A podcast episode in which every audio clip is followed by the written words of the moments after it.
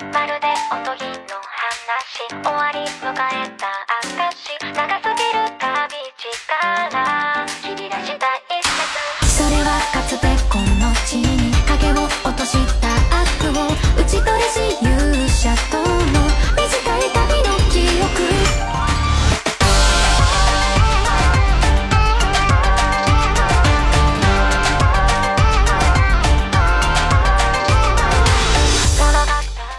欢迎收听由汉优 Studio 带来的青年度日指南，我是家庭小作坊房主拉蒂，我是小冰淇耶、耶！欢迎回到我们这次的新番便利店，然后现在已经是啊一月了，然后我们的十月番总结终于来了。嗯，其实最近也是快到了那个农历新年了嘛，然后我们可能年度新番也差不多快录了，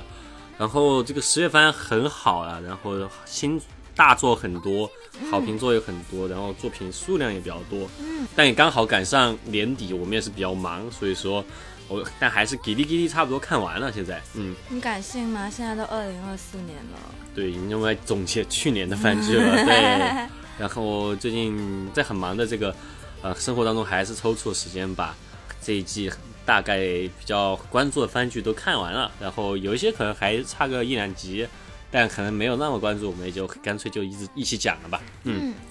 然后 对，当然还有就是有些番剧可能比较受欢迎的，但它是半年番。所以说我们总结还是以它已经播出的这些进程来总结啊。嗯，好，那在开始我们的十月番总结之前呢，还是老惯例啊，来聊一聊一些二次元新闻啊。首先还是摇曳露营的新闻啊。摇曳露营第三季啊，它是定档了今年的四月份，就二零二四年四月，然后也就是很快了啊。虽然说之前播出了 PV 嘛，但 PV 也其实蛮不乐观的。哎，怎么说？嗯，他从 C Station 换到了现在是由 Eight Bit 来做，呃，具体为什么会换工作室这个还没有讲，但现在的导演登坂静他其实也导了《向山进发》，能力上肯定是 OK 的，但是不知道为什么我就是觉得，可能看了成片之后就不会那么现在一下看不习惯这个新的导演的这个画风。我会觉得《摇曳露营》之前的比《向山进发》要好看诶。对，很多因为《向山进发》比较老吧，然后《香山进发》可能相对来说要科普啊这些要做的更扎实一点，所以说呃老二次元可能会更喜欢《香山金发》一点，但我但我们可能就是几画风好看，《摇曳露营》画风好看，然后整体感受也更轻松快乐。啊，但我反而是比较喜欢摇曳露营的，是比较新入宅的人是这样的。然后呢，还是期待吧。呃，总之我是觉得它有一点更还原漫画画风之后，我我我我不是一个我我是看原作，但我不是那么喜欢原作的画风。说实话，嗯，我更喜欢这个导演他他演绎后的摇曳露营。嗯，所以说不知道会怎样啊。如果说没有前两部的这种感觉的话，还是会蛮遗憾的。对，期待一下吧。好，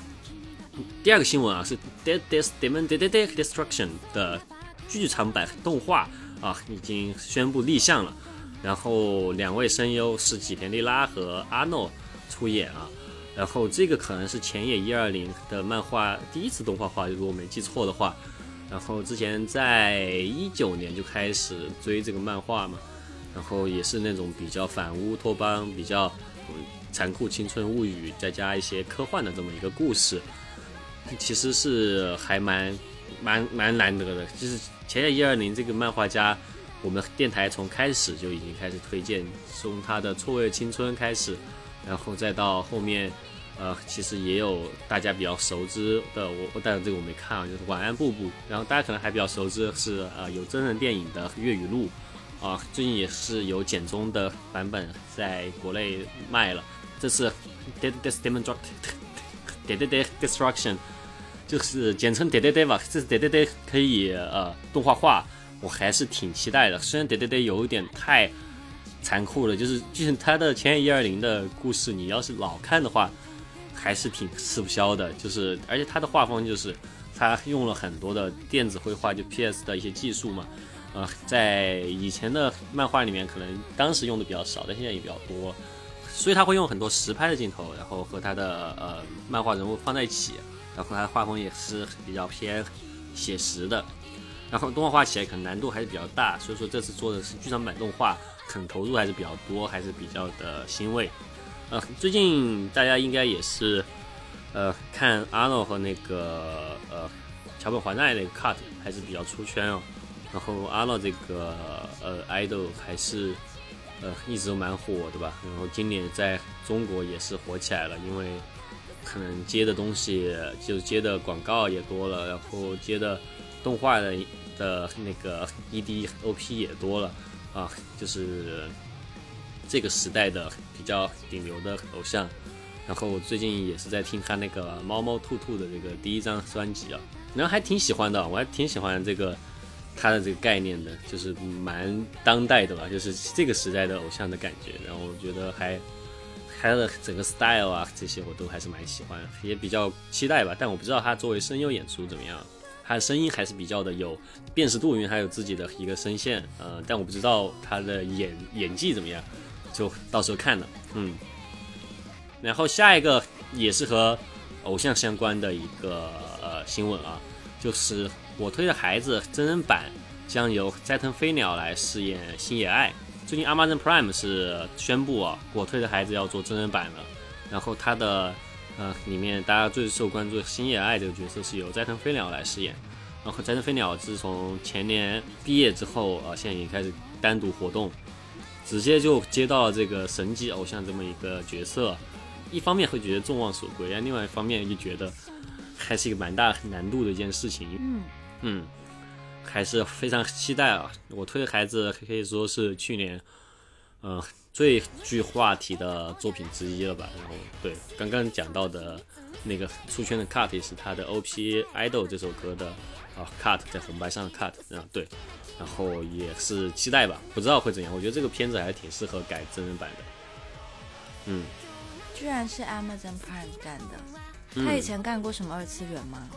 ？Amazon Prime 其实，嗯，它一直有出动画，那个呃《无限之助人》，然后最近我在看的那个《无敌少侠》也是他出的，他的真人版好像我还真没什么印象，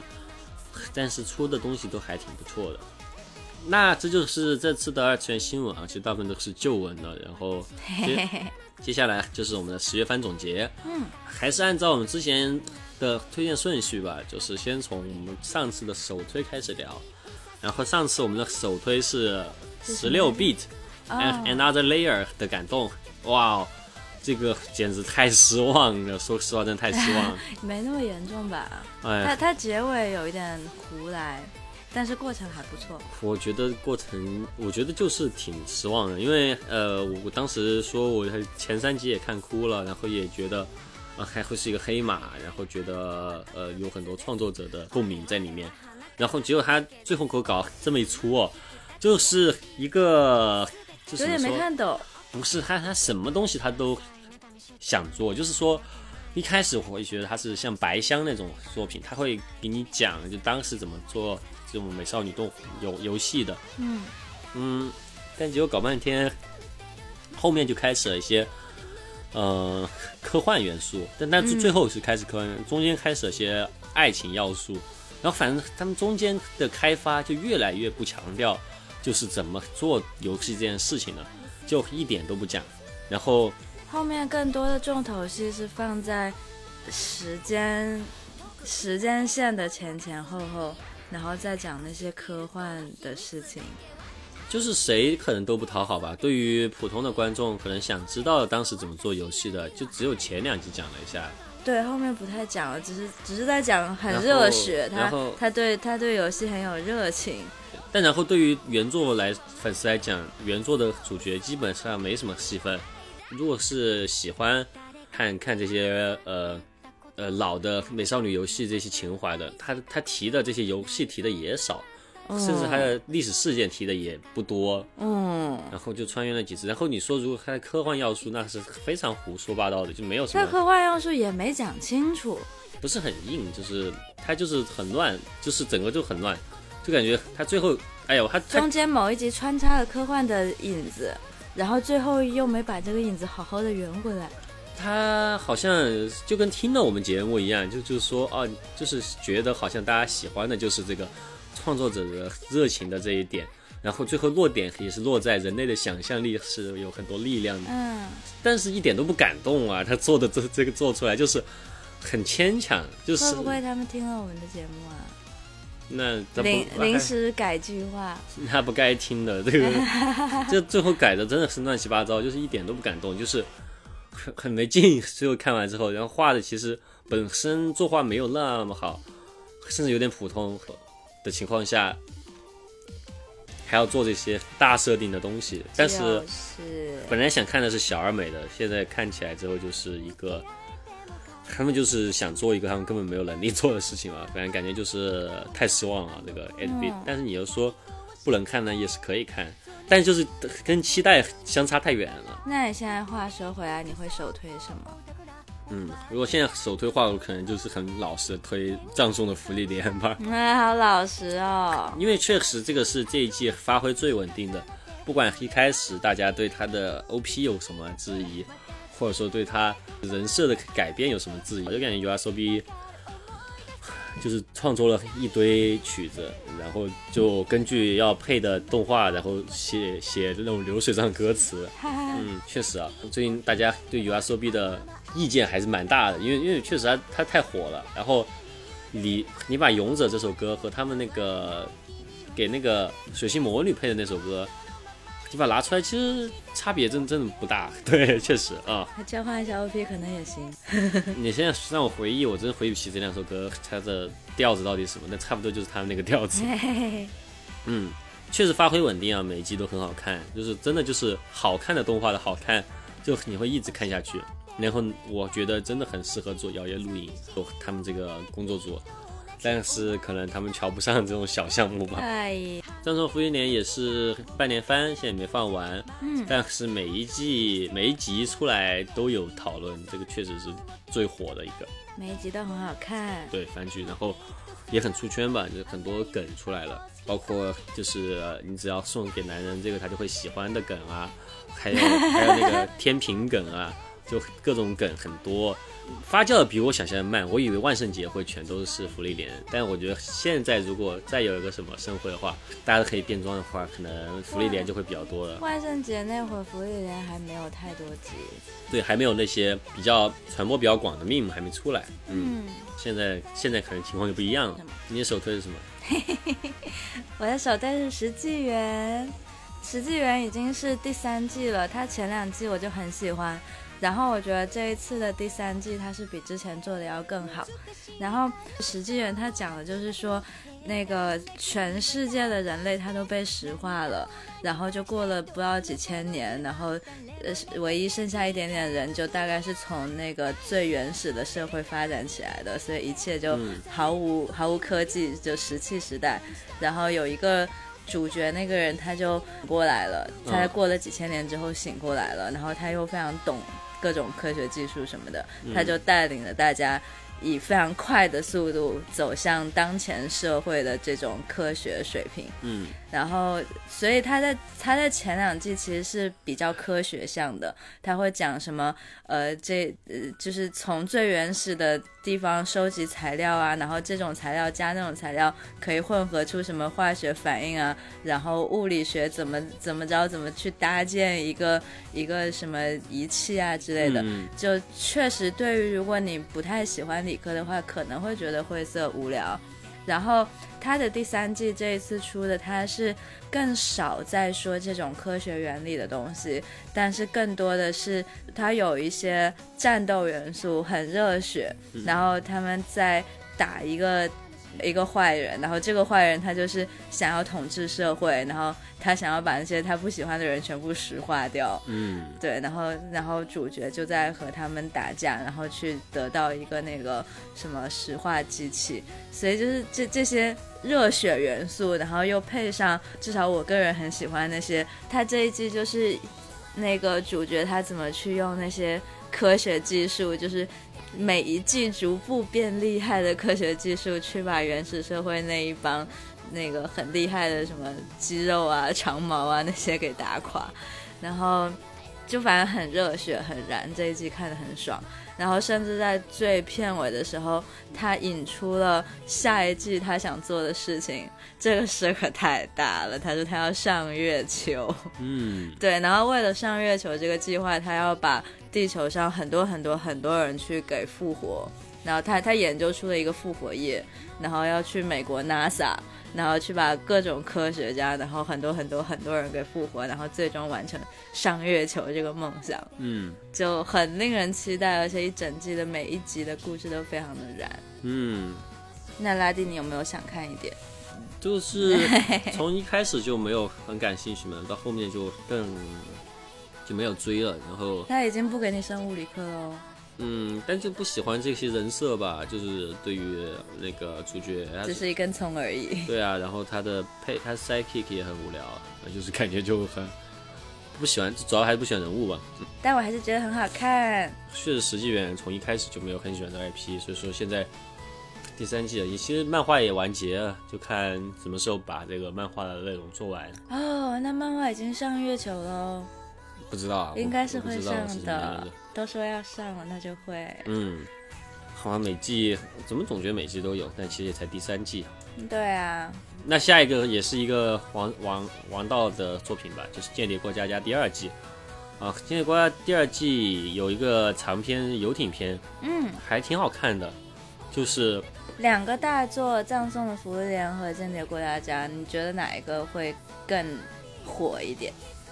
现在来说肯定是葬送的福利点，因为它是新的嘛。嗯，然后《建立过家家》其实这一季的那个口碑还是好，但是它就是讨论度肯定下来了。我觉得它是和前一季一样好，但没有尤其特别精彩。间谍间谍过家家其实已经开始走呃蜡笔小新的路线了，我觉得就是它的内容也是比较像嘛，就感觉这个时代的蜡笔小新。然后就是说，其实他他就是不用，嗯，他肯定不至于会像刚出来那样。那他会出一千集吗？嗯，有可能啊，我不知道哎，看 看现在这个情况，觉得这个故事不像有结尾的样子。确实，他不用有结尾，永远五岁哦。因为他如果要结尾的话，他跟银魂其实是一样的，很难避免的，它是一个很大的时代的结束。然后哦，真的，对，这如果这样的话就很沉重了。对于真的看银魂就是做这种主线，大家其实都觉得很难受。哦，是吗？我有听过有人说喜欢银魂主线的部分哎，银魂虽然我是喜欢日常的部分。对啊，只要到主线就会死人啊，那肯定就间谍过家家，大家肯定更受不了死人了。至少他们三个不能死，他们三个应该到结局都不会死邦德也不能死。啊、嗯但是我觉得他的《间谍过家家》现在的讨论比《银魂》还更不严肃一点，《银魂》可能还是有一点比较紧贴那个呃幕末的那个时代，背景，然后这个它是那种冷战时代嘛，但是我感觉还不像是要把这个日常完结的样子。对呀、那嗯个什么东国西国打架，谁管他呢？可能不知道会怎样啊。啊、这个《建立国家家》的原作，呃，也没看，说实话。嗯，希望吧，希望他可以像蜡笔小新那样做。然后最近也是有剧场版，现在很多地方也可以看了，不知道有没有看过的朋友可以在评论区说一下感觉如何。下一个也是一个续集啊，《赛马娘》第三季。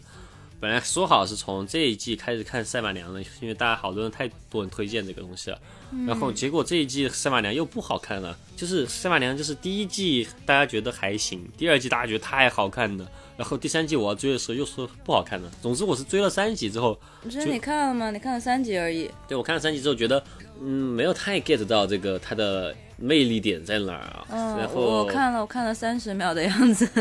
就 get 不到，真的 get 不到。对，那我就没看，然后就看后面大家评论，就说评价就说这一季也很白开水，然后就是反正就是只要我我不看它，它就会好，我一看他就不好，是吧？就那你回头看第二季啊？对，你要回头看一下第二季，第二季大家都说口碑很好，就是也也许吧，也许就是和这 IP 无缘，也有可能。下一个比较王道的是《药物少女的呢喃》，然后这个是上一期突然发现还还没录，然后上期补录了。这个是一个很还挺受关注的一个、呃片子，因为它的原作是是那种轻小说的那种比较头部的原作，然后讲的也是中华风的故事嘛，嗯，然后我看到现在觉得就是发挥很平稳啊，然后我自己是不看那种宫斗剧的，所以说对于我来说，这个宫斗剧味道已经很重了。平稳是 high level 的平稳吗？嗯，就每一集每每一两集会讲一个案件，然后会破案，然后它不是像柯南那种，就是说破案就把那个人抓起来那样，它其实更多还有那种宫斗的内容在里面嘛，但不是那种宫斗，它可能就是说女主角作为一个宫女，她她不能够什么都直说嘛，还可以还是要用点心计啊这些，然后就是但也不是很复杂，反正就是呃单元剧嘛，然后我觉得还挺挺好看的，嗯。笑死！说到宫斗，我偏题十秒钟。我上次听到有人说那个什么《甄嬛传》要拍英文版啊，是是英要文来出？海了，哦，是配音，不知道，就是电梯间听到别人在说，哦、觉得很离谱，很厉害。《甄嬛传》应该日文版应该是有的，然后应该我没看《甄嬛传》啊，没看就是也很累吧？就这种和大和剧也是一个道理，就太长了，就一集就很长了，然后再看五十多集就觉得太长了。我是觉得宫斗这个概念会看得我好辛苦哦，我就喜欢看那种白开水日常。估计看起来肯定应该挺上瘾的，但真的很难花时间来看大合剧，我也没看，就是这种。我只能现在我能接受美剧了，因为美剧毕竟一季短，嗯，就是最多十集，呃，日剧也可以吧，日剧也是十集，但是如果是电视剧长度，然后又是几十集的，我我觉得我真受不了，我就只有大学的时候可以做这种事儿。所以我很可以理解很多人看电视剧是二倍速在看，然后去、哦去上个厕所去拿杯水也不用暂停的。原来我真的理解不了二倍速这样事儿，我看动画片绝对不会跳，就如果我离开一下肯定会暂停。对，但但是像一般电视剧那种就，但是我觉得现在我看的那种短视频，我会二倍速了。哦，那那是啊，对，因为你你手指按在那儿，它就按二倍速了，就会嗯看它，比如说特别是一些什么吃东西的视频，就就很快就把把那个东西吃完了。嗯，对，现在甚至 B 站好多视频还有那种 AI 帮你总结视频内容，哇，嗯，然后但不是所有视频都可以总结，但很多可能是上 B 站就是学知识，它就可以 AI 直接给你总结视频内容。那那那种什么五分钟看一部电影的那种主播就哦没有用了，对，直接也被。迫下岗。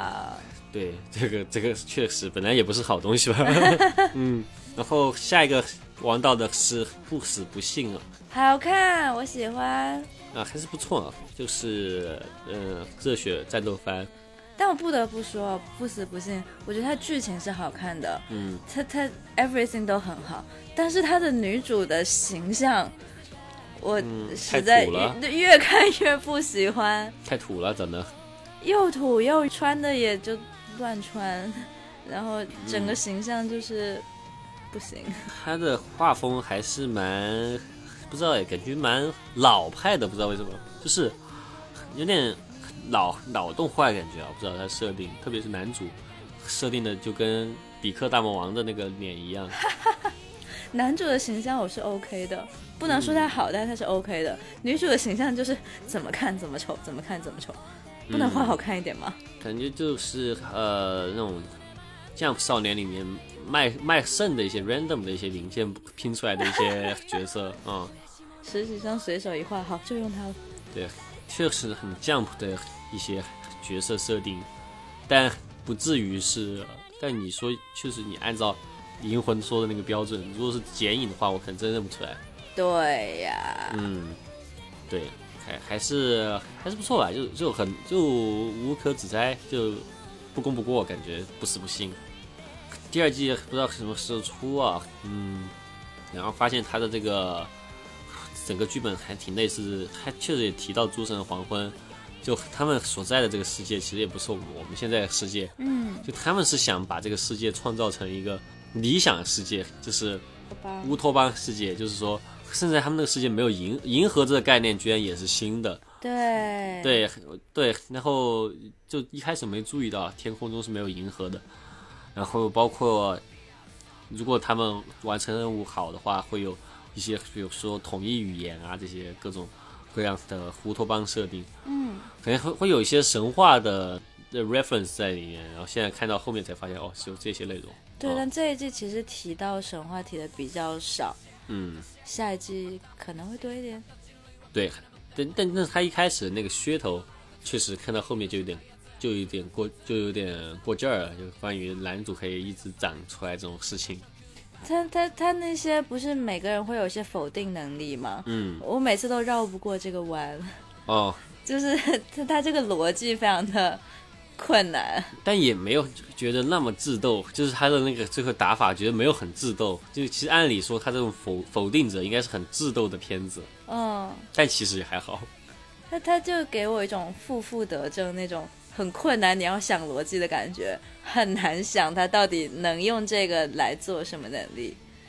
嗯，但其实如果还要认真做的话，可以做成九九那种。对，但是他其实又没有写那么好。没周那么好。对他就是还是其实还是挺普通热血战斗的那种逻辑在、在打，场面还是好看的，但是说呃可能还是比较的呃普通王道吧。对，下一个是《哥布林杀手》第二季啊，然后看完第二季之后，因为很久没看了，第一季看的时候大学了，然后第二季看，久了，嗯。然后第二季看的时候，第一季的时候很新鲜，因为觉得那很残酷。然后第二季看的时候，呃，开始反思这个吧，就是说，我现在才发现，就是《哥布林杀手》，因为一开始是当时推荐的人把它推的吹的很厉害，就说它是有很多残酷设定啊，会很多真实设定啊这些。你要现在回头看，就觉得是那种直男地摊文学啊，对，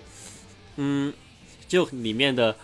女性角色一般都是都是就是需要拯救，然后男主就是那种冷酷的那种老兵。然后我突然就回想起很多原来以前的那种呃那种网络小说，其实就是那那种流派的。那你是觉得好看的吗？我没看，其实。反正就是挺好，肯肯定好看啊。就是说他战斗这些还是有意思的，但是就是那种直男那种臭味是相当的重，嗯嗯，挺臭的。但是呢。就是说，嗯、也也如果能忍的话，特别他的女性角色设定，呃，也也挺臭的。就是说，老是会，呃，衣衣物都特别贴身，就不必要的贴身，然后动不动就是会破损，然后就是，如果你可以忍受的话，也也可以看，反正也是比较另类的一个片子，看吧。不能说可以忍受吧，我觉得很多人是喜欢看的。但是总觉得听我们电台的 朋友都会是对我们电台听众还是比较性别友好，嗯，所以说可能会有点难受。就是说，如果你能忍的话，也可以看。好，那下一个是《僵尸百分百》，我不说我都忘了。对，还有这个片子，这好容易忘记哦，它暂停那么久。它突然间就更完了，然后看它那个制作，我我也无法理解为什么要等这么久，也没有第一集做的那么好。我看前半段的时候是非常喜欢的，嗯，然后他就停更了，然后就加上忘了。再加上延上事件这些，然后就淡忘了这件事情了，就已经给人一种这个作品后面会烂尾的预感了。也不算烂吧，我觉得是普通收尾。这一季还没演到那儿嘛，反正到后面就感觉也就是会烂了。呃，怎么说呢？就是说，嗯，将就吧，这个片子你可以看看完也不错啊。但是他后面的结这集还是不错的，这集涵盖了，他就是做的太拖了，就是就是记不住了，嗯。好，下一个是米奇与达利，他是一次做完的所有剧情，非常感动啊。然后，嗯好看的，好看的。嗯，最后也致敬了已故的作者。然后这个故事的结局很感人，然后很推荐大家去看。一开始看这个片的时候，看第一集会觉得它的画风有一点，嗯有一点恐怖，有一点诡异。嗯，然后尤其它的配色啊，整个画面的感觉，然后就觉得，哎，会不会往那种丧的方向、恐怖的方向走？哎，但但没有，它是一个大合家欢，嗯，对，最后一集还是蛮感人的啊。真的。其实过程中也有很多感人的。嗯，对呀、还挺挺感动的，大家可以去看一下这个。然后下一个是香格里拉开拓意境，一开始期待还有点高吧，然后越到后面就越失去兴趣了。然后就是很白开水，嗯，就是它制作很好，但内容很慢很慢，呃，甚至会觉得，嗯，就是你只要一旦一周，对啊，你间隔一周，你根本记不住这个片子，那你肯定要间隔一周啊，对啊，所以说我每次都是呃，努力回想。对，都是感觉好像没东西看了之后才去看，然后看了之后发现，就也就还是那样，就是很拖沓。嗯，怎么说呢？如果真的很喜欢这种题材，就是打游戏题材的话，可以看。但是喜欢打游戏题材的人又会觉得这个不够硬，所以说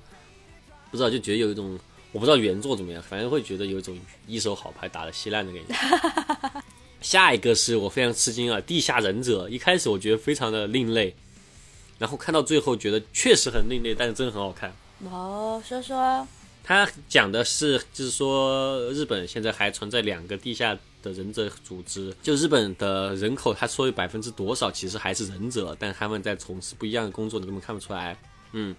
然后他们会执行很多的任务为国家，然后这两个呃忍者组织现在是暂时休战的这么一个状态。嗯，然后这个这个片子它整个视角是以一个人一个初中生忍者。年纪初中生还是高中生，我不太记得，但给人感觉蛮像大叔的。反正你就是会把他当成主角在看嘛，嗯。然后他能力也很强，然后他性格越到后面你越觉得讨喜，然后就是就会发，然后他的那个整个世界观是不断不断在给你完善，就说这些忍者还控制了什么卫星，然后他是怎么去混入学校，然后他是有什么样的装备，然后装备怎么迭代，嗯，然后他们怎么训练。这些都慢慢慢慢给你讲，通过倒叙插叙，然后最后男主就跟就跟很普通的一件事一样就死了。然后死了之后，没有任何人对此有任何的那个触动，然后就马上就会有人替代他。就你以为是一个以男主为主角的这么一个剧，但其实它是讲的一个巨大系统的事情啊。然后到后面你会觉得我的哇，这个他这个铺的故事太有意思，而且他的。故事明显没结束，所以他的一个大事件才刚刚开始，就没有一个主角。其实，对，一开始你就慢慢对这个主角产生好感的时候，他就很随便的死掉了。这可真是。嗯，然后就是还挺厉害的，然后就是他身边的人啊，这些也没有说什么就特别大的反应，什么就感觉整个就是会挺颠覆常识的一个片子。嗯，挺好，挺好。大家可以看一下，然后下一个是《催眠麦克风》第二季，我居然马上就要看完了哦！就每次都在觉得，哎，别看了，真别真的别看了。干嘛？你不是挺喜欢的？就是 齁甜的一个片子吧？就是甜的吗？不，就是就是给你看这些各种可爱男孩子嘛。然后就是你知道这种呃，就会就是纯粹就是卖人设的片子，你你看看多了还是有点齁甜嘛。然后呢？到了最后几集，我发现居然世界观大展开了，就是讲他们所在的中网区。之前我不是说中网区的设定其实还蛮好的吗？是女性执政，然后没收了所有的武器，只有催眠麦克风。嗯。但结果这个他们背后也有些问题，然后也导致了一些不妙的事情发生，然后现在就要去。啊，深究这个事情，然后发生了一些，嗯，就是说事件，然后我发我发现哦，但我知道他这个结尾肯定不会把这个话题讨论的很深，但是他居然这个世界观还要展开，然后让我觉得哇，还挺好看的。哦，可以，嗯，然后新加几个队伍也也挺可爱吧，但就是确实啊，这种可爱的也挺齁甜的，就是这跟看《Love Life》是一样的，就是设定很很。很重的这种角色，对。下一个，其实你就说到催眠麦克风，就说一个已经 reference 过催眠麦克风的一个片子，是我的新上司是天呆呆。他有 reference 吗？对，里面里面有角色，他他有捏他说他喜欢催眠麦克风，但他说的是什么麦克风王子还是什么啊？对，这片子到后面就直接直接就出柜了，就有一个角色就直接出柜了，然后。呃，总而言之，你说是在上班，其实在谈恋爱的片子，对，到后面发现越来越是在谈恋爱。撒糖番，对，就很甜啊，就甜的非常甜，嗯，挺好看的，非常推荐。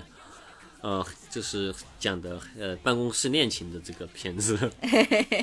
大家都是去办公室谈恋爱的，没错，而且好几个男生在一起谈恋爱。对。然后既然都说到谈恋爱，就说说超超超超喜欢你的一百个女孩子，这可太谈恋爱了。嗯，就一我好期待他下一句女孩子越加越多。对，一开始我觉得我还说你他是那种刃牙那种，就是比较猎奇的番，但后面我发现就确实很宅了，是很宅番的，就里面卖肉啊这些也特别多，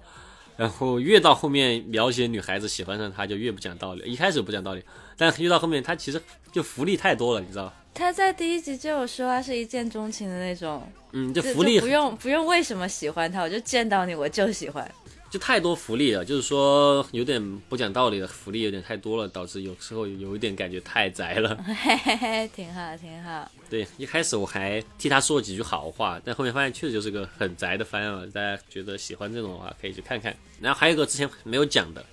是鸭奶乔论的竞技推理，是天野明的原作，呃，是推理作品吗？也不是，其实也是谈恋爱的，哦。也是两个男孩子谈恋爱，你可以把它理解为福尔摩斯和华生谈恋爱的。嗯，他推理真的没有很硬，也没有很太有逻辑，但是呢，呃，就是两个人在谈恋爱，讲的是男主是一个嗯笨蛋警官，然后他就一直嗯办案这些都笨手笨脚，然后呢，他的嗯那个师傅就说去让他去找一个人叫鸭乃乔论，在这个里面他是有一个组织是一个侦探学校，里面是培养侦探的。鸭奶桥论他就是里面的尖子生毕业生，哦，但禁他被禁止推理了，禁止从事任何推理，只要发现的话，他就会被处以死刑。哇哦，为什么呢？就发现他有个问题啊，就他每次找到凶手之后，他就会用使用某种瞳术之类的，就是那种写轮眼什么 Gias 之类的，就会说逼那个犯罪者去自杀。哦，然后，但关键是他这个行为他自己是没有记忆的。然后就是怎么说呢？就是他就也自己也不敢出来做推理，然后他只要推理也要被啊、抓起来。然后呃，他们的解决方法是什么呢？就是说，诶要不这样，就是他还是想推理，就说要不就是他出来推理，但他悄悄告诉那个男主，然后说是男主男主推理的，啊，这样男主也会升官，然后他呢也可以推理。那不就像柯南每次是以那个那个毛利小五郎的身份，但这个更不讲道理，就是基本上就就是一开始会让那个男主来说，但男主基本上记不清楚，或者说啊，别人提出问题，对提出问题什么他就没法回答，然后。那个那个鸭奶桥就会说，哦，这个是这样这样这样，这个警官你也是这么想的对吧？哦，警官你是不是想说什么什么？我就觉得是人都知道不是他推理的，对嗯，居然还没有把他抓起来，然后但同时就是也在呃调查这个到底怎么回事，然后发现啊、这个男主不是这亚奈乔伦他也是被人做了手脚才会有这样的病，对。然后，他居然是拥有福尔摩斯和莫里亚蒂那个什么？莫里亚蒂还莫里亚蒂，莫里亚蒂对莫里亚蒂两个家族的血统的人，我操，他又是推理高手，然后他又有犯罪家族的血统，所以说啊，现在两边都很基于他。哦，反反正就是，太强了，帝王人设，那反正就是要找出他这个头头脑有这样的一个怪病怎么解决，和这个莫里亚蒂家族该怎么去打败。这么一个故事，M 家族他们没说莫里亚家族，他们 M 家族，他说 M 家族的人也在考验他，说我到时候要看看他到底是要成为福尔摩斯，还是要成为莫里亚蒂的后人，就是这样。哇，然后这个 M 家族也很恐怖啊，就说什么他们啊完成了什么不什么数数百件完美犯罪，怎么怎么样，太强了，然后动不动就把人杀了，挺吓人的。看吧，反正也是一个 BL 番。下一个是勇者赫鲁库，他居然做了半年没有把剧情做完，他做到差不多六十多回的地方，然后总共其实也就九十多回，然后就剩个这么四十多回要到第二季。也不是半年番，他做了半年，还做了二十四集。嗯，他到后面越讲越快，我在想他是不是要把最后几十回都全部讲完？因为他是网络漫画嘛，他一回也没有很长，结果紧赶慢赶，紧赶慢赶，到最后他就停在第六十多回，然后就要等下一季，这个还挺奇怪的，哦。但很好看，《勇者赫鲁库》。我看了漫画嘛，然后不，他很快就追上我看漫画进度了，然后我以为他把它做完，我就直接看动画好了，结果他没有做完，然后又得去看漫画。不知道看下一季会不会就不是半年番的十二集把它做了，嗯。然后接下来就是特色部分吧，布莱泽奥特曼也快完结了，差最后一集了，现在嗯可能就不知道节目放出来的时候有没有放出最后一集了。但就现在来说，我觉得它是近二十年来最好的奥特曼。哦，这么高评价，对，因为它是一个独立作品的，就是之前所有新生代奥特曼都是要不断的朝前辈借力啊，然后要融入那个就是赛罗奥特曼那个世界观啊，然后最最肯定还会有几集有别的奥特曼过来啊这些，嗯，但这次的布莱泽奥特曼，他直接设定上他就不是来自 M 七八星云的，哦他跟这这些人就不认识，然后他甚至他不是一个呃那种就是光之国的奥特曼，他是一个宇宙猎人，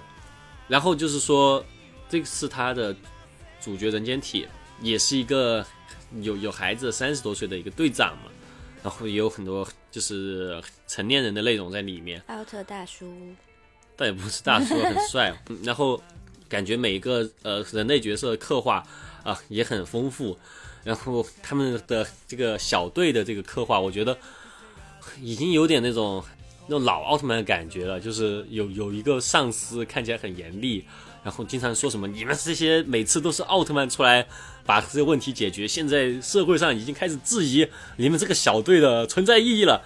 就经常说要把你们解散了，解散了。然后结果到最后又是那个，其实是那个他们那个